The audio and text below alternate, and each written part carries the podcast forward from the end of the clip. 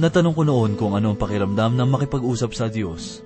Ang sabi ko, paano kaya mangungusap ang Panginoon sa isang tao? Na nagpapakita ng malayang pakikipag-usap sa Diyos, sa mga anghel, at sa kanyang bayan.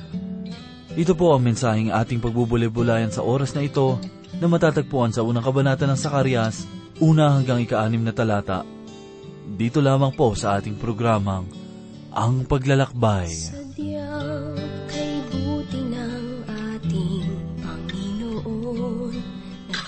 Nagtatapat sa habang panahon.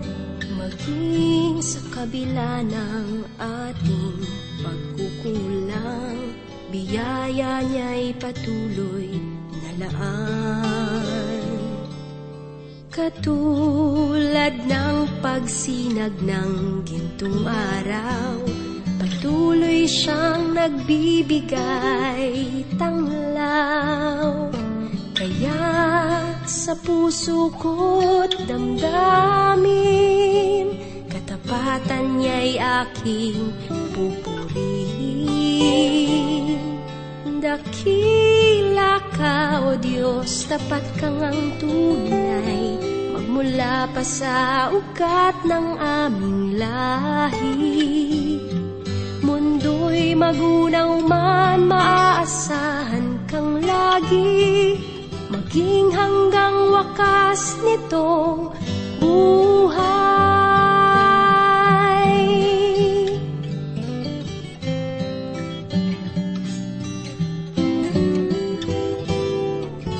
Kaya, O Diyos, kita'y laging pupurihin. Sa buong mundo'y aking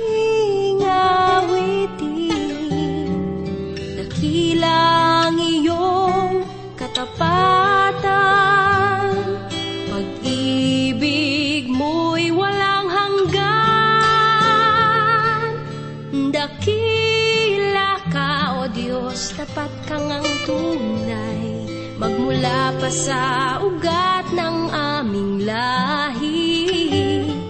Mundo'y magunaw man, maaasahan kang lagi. Maging hanggang wakas nitong buhay. Oh, dakila ka, O Diyos, sa habang panahon. Katapatan mo'y matibay na sandigan. Sa bawat pighati, tagumpay man ay naroon.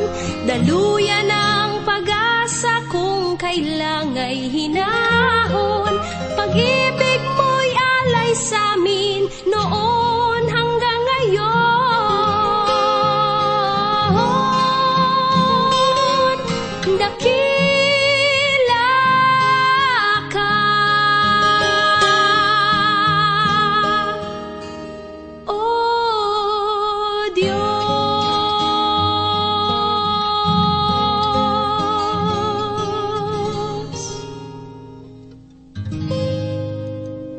Isang mapagpalang araw po ang sumainyo mga kaibigan at mga tagapakinig ng ating palatuntunan. Ako po si Pastor Dan Abangco. Samahan po ninyo ako at tayo ay matuto sa banal na salita ng Diyos. Ang unang talata dito sa unang kabanata ng Sakarayas ay nagsisilbing pintuan para sa pagkakaunawa ng aklat.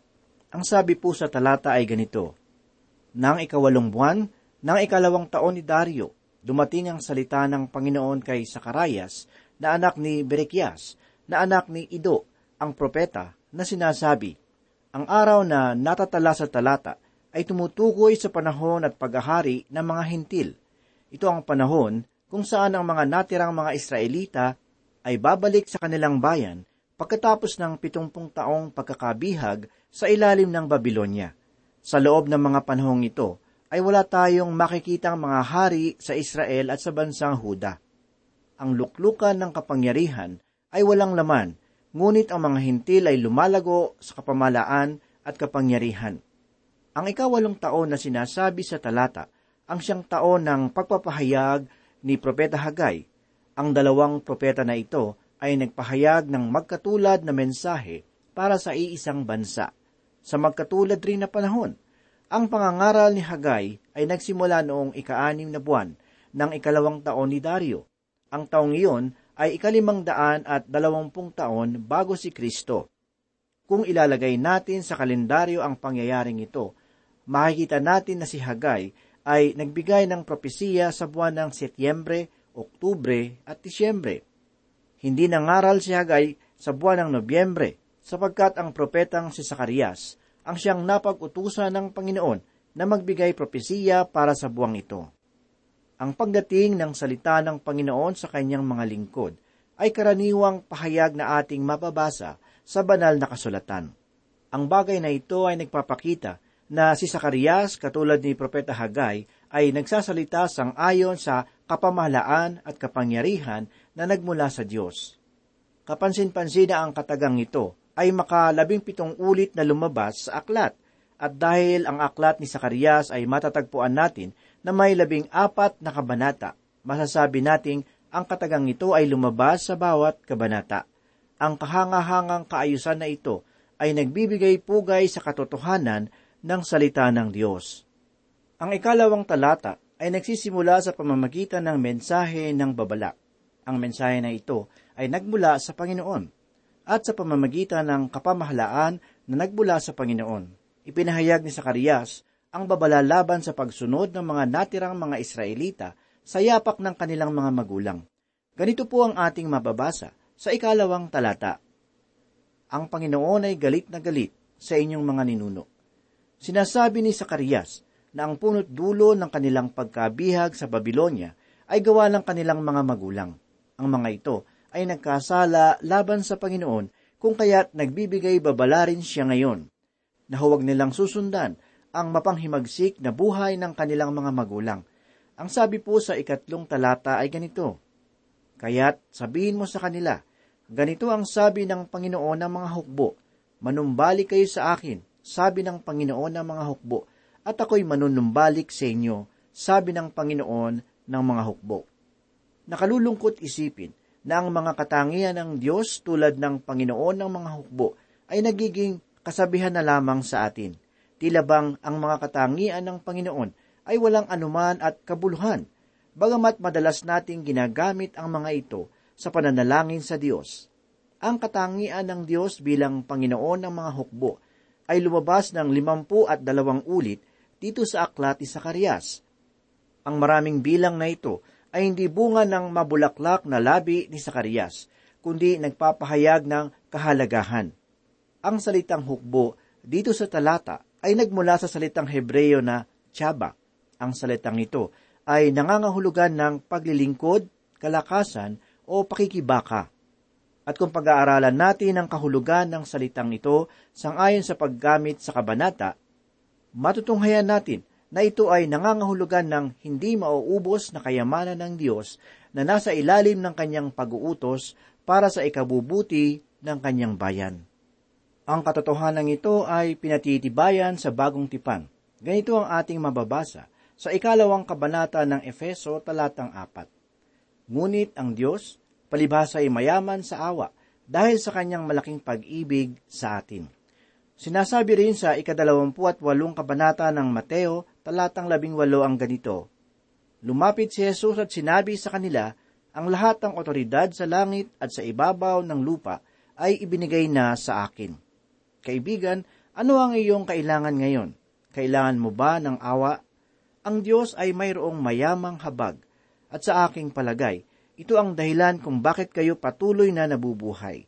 Sapagkat kung ang habag ng Panginoon ay maliit lamang, natitiyak kong lahat tayo ay tinupok na ng apoy ng kanyang galit. At gayon din naman, sa ikaapat at ikaanim na talata, sinabi ng Panginoon sa Israel, Lumapit kayo sa akin, o Israel, at ako'y lalapit rin sa inyo. Ang pahayag na ito ay tinig ng habag para sa bayan ng Diyos.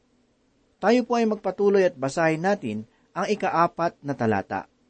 Huwag kayong maging gaya ng inyong mga ninuno, na sa kanila ay sinabi ng mga unang propeta Ganito ang sabi ng Panginoon ng mga hukbo, Manumbali kayo mula sa inyong masasamang lakad at sa inyong masasamang gawa, ngunit hindi nila ako pinakinggan o pinansin man, sabi ng Panginoon.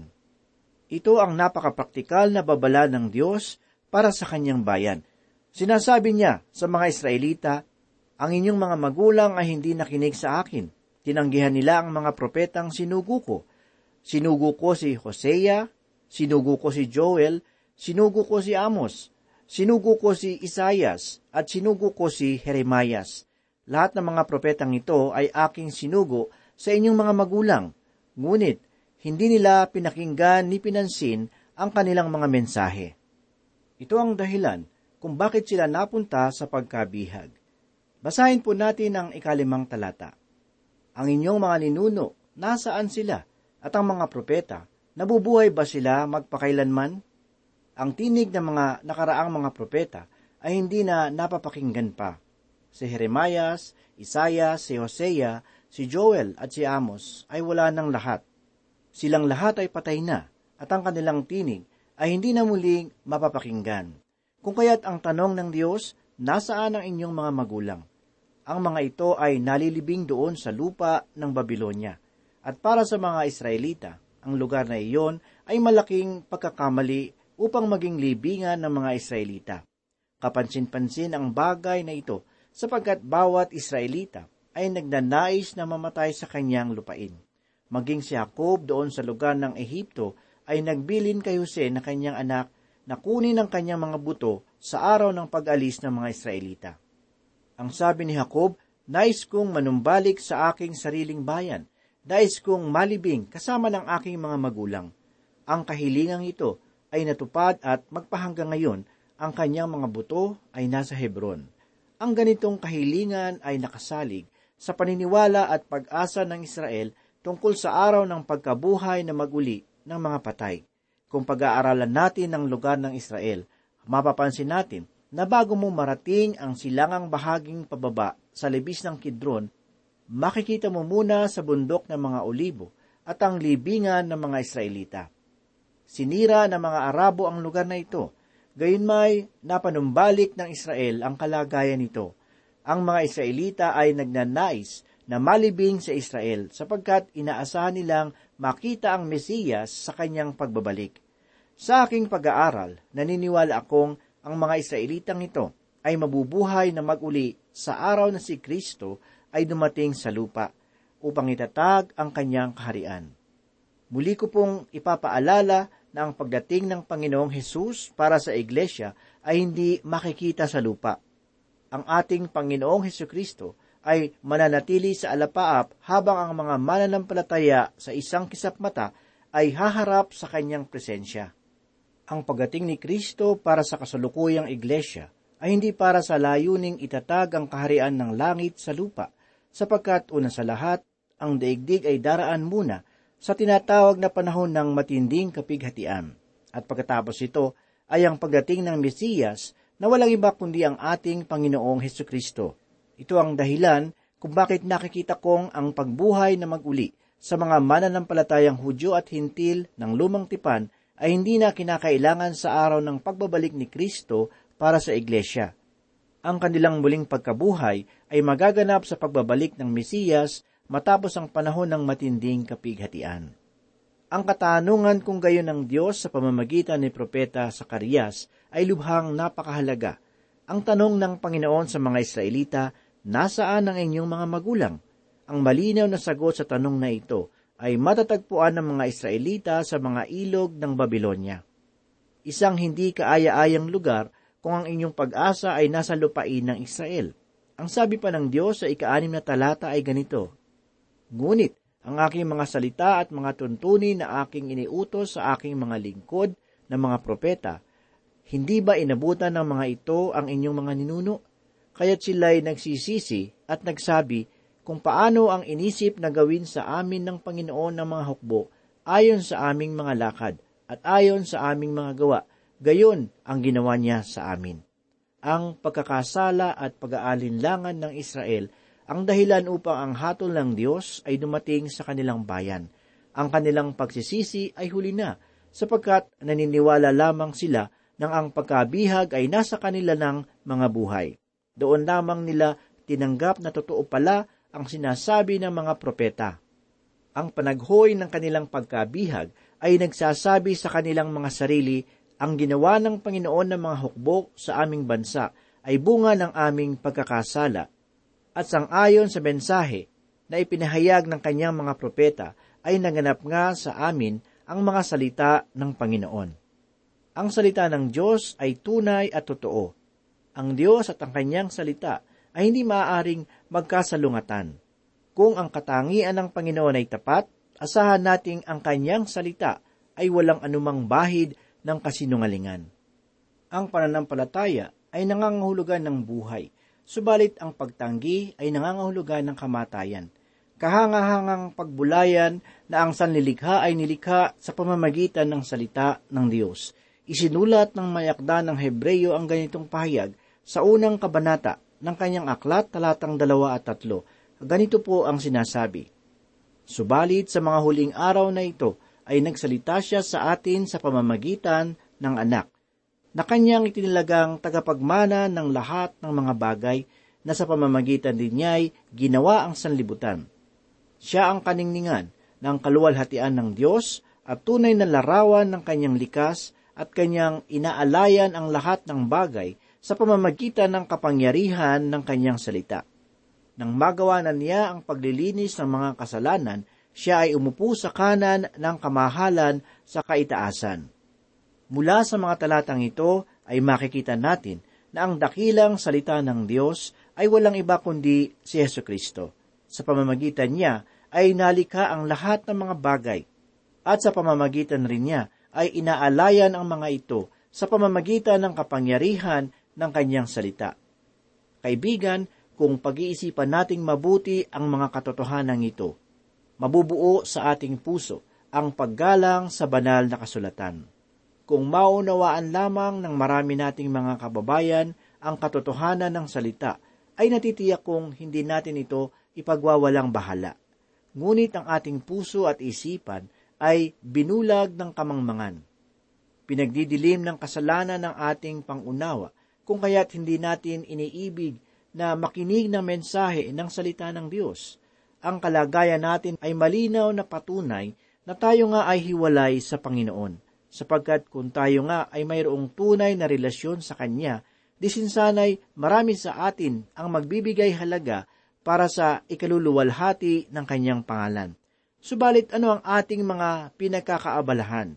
Hindi ba't nagugugol ang ating panahon sa paghahanap ng pansariling kasiyahan, hindi ba't pinupuno ng salapi ang ating isip na ano pat sinasamba na natin ang kayamanan? Marami rin sa atin ang nauuhaw sa kapangyarihan at buong talimang sumusunod sa layaw ng laman. Kaibigan, isaalang-alang mo ang iyong lakad. Suriin mo ang iyong puso sa pamamagitan ng mensahe ng salita ng Panginoon. Suriin mo ang iyong buhay, sapagkat kung anuman ang sinabi ng Diyos tungkol sa masama ay tiyak na magaganap kung hindi ka magbabalik loob. Pakinggan mo ang pangaral at babalang ipinapaalala ng may akda ng Hebreyo tungkol sa bagay na ito.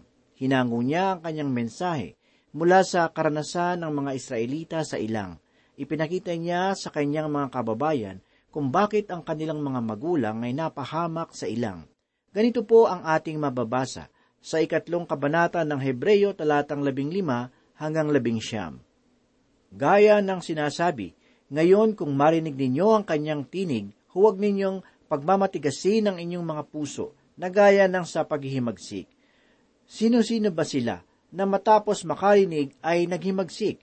Hindi ba ang lahat ng umalis sa Ehipto sa pamamagitan ni Moises? Ngunit kanino siya galit ng apat na taon? Hindi ba sa mga nagkasala na ang mga katawan ay nabuwal sa ilang? At kanino siya sumumpa na hindi sila makakapasok sa kanyang kapahingahan, kundi hindi sa mga sumuway, kaya't nakikita natin na sila'y hindi nakapasok dahil sa kawalan ng pananampalataya. Kaibigan, sa tuwing ang salita ng Diyos ay pinapahayag, anong pagtugon ang iyong ginagawa? Nalalaman kong marami ng mga relihiyon sa ating bansa at maaaring nalilito ka na sa dapat mong pakinggan. Magkagayon man, hindi relihiyon ang ibinibigay ko sa iyo. Banal na kasulatan ang aking inihahatid sa iyong puso. Hindi turo ng relihiyon at maging aking sariling kaisipan. Ang aking ipinapahayag sa iyo ay nilalaman ng banal na kasulatan. Kung akin man itong ipinapaliwanag, tinitiyak kong nasa loob ng nasusulat ang aking mga pagsusuri. Inuulit ko lamang po ang sinasabi ng Panginoon. Kung ano ang nasusulat, ay yun din ang aking ipinapangaral. Namamanhik akong saan naman ay basahin mo ang salita ng Diyos. Ikaw mismo ang sumuri ng mensahe ng Panginoon. Buksan mo ang iyong pag-iisip sa katotohanang ikaw at ako ay makasalanan. Kailangan natin ng habag ng Diyos. Pakinggan mo ang sinabi ni Apostol Pablo sa mga taga-Atenas sa ikalabing pitong kabanata ng mga gawa talatang tatlumpu at tatlumput isa. Ang mga panahon ng kahangalan ay pinalampas na nga ng Diyos Ngunit ngayoy ipinag-uutos niya sa lahat ng dako na magsisi, sapagkat itinakda niya ang isang araw kung kailan niya hahatulan ang sanlibutan ayon sa katwiran sa pamamagitan ng lalaking kanyang itinalaga at tungkol dito'y binigyan niya ng katiyakan ng lahat ng tao ng kanyang muling buhayin siya mula sa mga patay. Habang mayroon pang oras na ipinagkakaloob sa atin, kailangan nating samantalahin ang pagkakataon na makapagbalik loob sa Diyos. Sana'y maunawaan natin na ang buhay ay hindi nagtatapos sa hukay, kundi ang tunay na buhay ay magsisimula sa libingan. Tayong mga Pilipino, hindi natin may tatanggi na ang ating sinaunang kultura at kaugalian ay mayroong pagpapahalaga sa espiritual na bagay. Gayunmay dahil sa kasalukuyang kahirapan at kaisipang itinatanim ng modernong kultura, tayo ay nalalayo sa Panginoon. Ang paggalang sa banal na kasulatan at maging sa pangangaral nito ay hindi na pinapahalagahan. Tunay ngang nagiging matigas na ang ating puso't isipan sa mga bagay ng Diyos. Natatabagan na tayong hanapin ang kanyang kalooban sapagkat napupuno ng kamunduhan at pagkamakasarili ang buhay.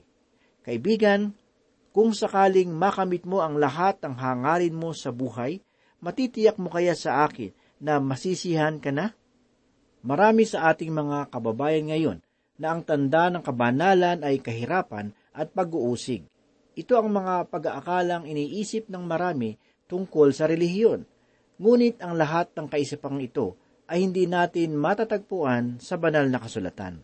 Ang paglapit kay Kristo ay hindi pagpapakamatay, kung ang Diyos man ay mayroong ipinapaalis sa atin, ang mga bagay na iyon ay tiyak na iyong mga magpapahamak sa atin. Ang ating kalooban ay dapat may dalisay na pakikitungo sa ating kapwa. Ang salapi ay hindi rin naman niya inilalayo sa atin, kundi inilalayo niya tayo sa pag-ibig sa salapi. Kaibigan, kalagayan ng puso ang tinitingnan ng Diyos, hindi panlabas na anyo o material na tinatangkilik. Ang nais ng Panginoon ay isama natin siya sa lahat ng aspeto ng ating buhay. Siya ang dapat na maging Diyos ng ating salapi. Siya ang dapat na maging Panginoon ng ating pamilya.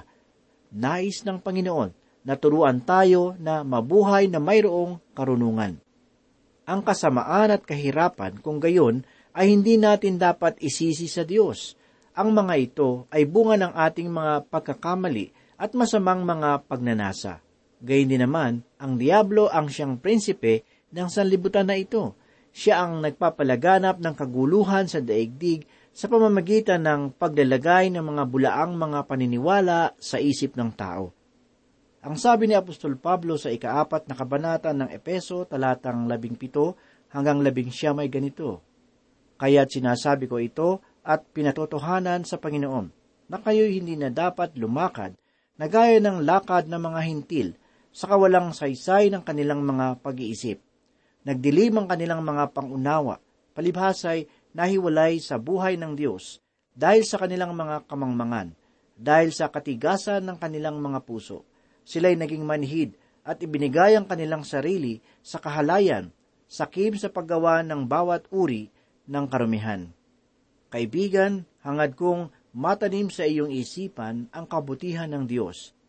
Hangad niyang pahalagahan mo ang kanyang mga mensahe, sapagkat madaling maglaho ang langit at lupa, subalit ang kanyang mga salita ay mananatili magpakailanman. Ang tao ay hindi lamang nabubuhay sa tinapay, kundi sa bawat salitang namumutawi sa bibig ng Diyos. Nais niyang manampalataya ka sa kanyang anak na si Heso Kristo. Ang Panginoong Hesus ay namatay para sa ating kasalanan. Binataan niya ang hatol upang tayo ay magkaroon ng pag-asa na makamtan ang buhay na walang hanggan.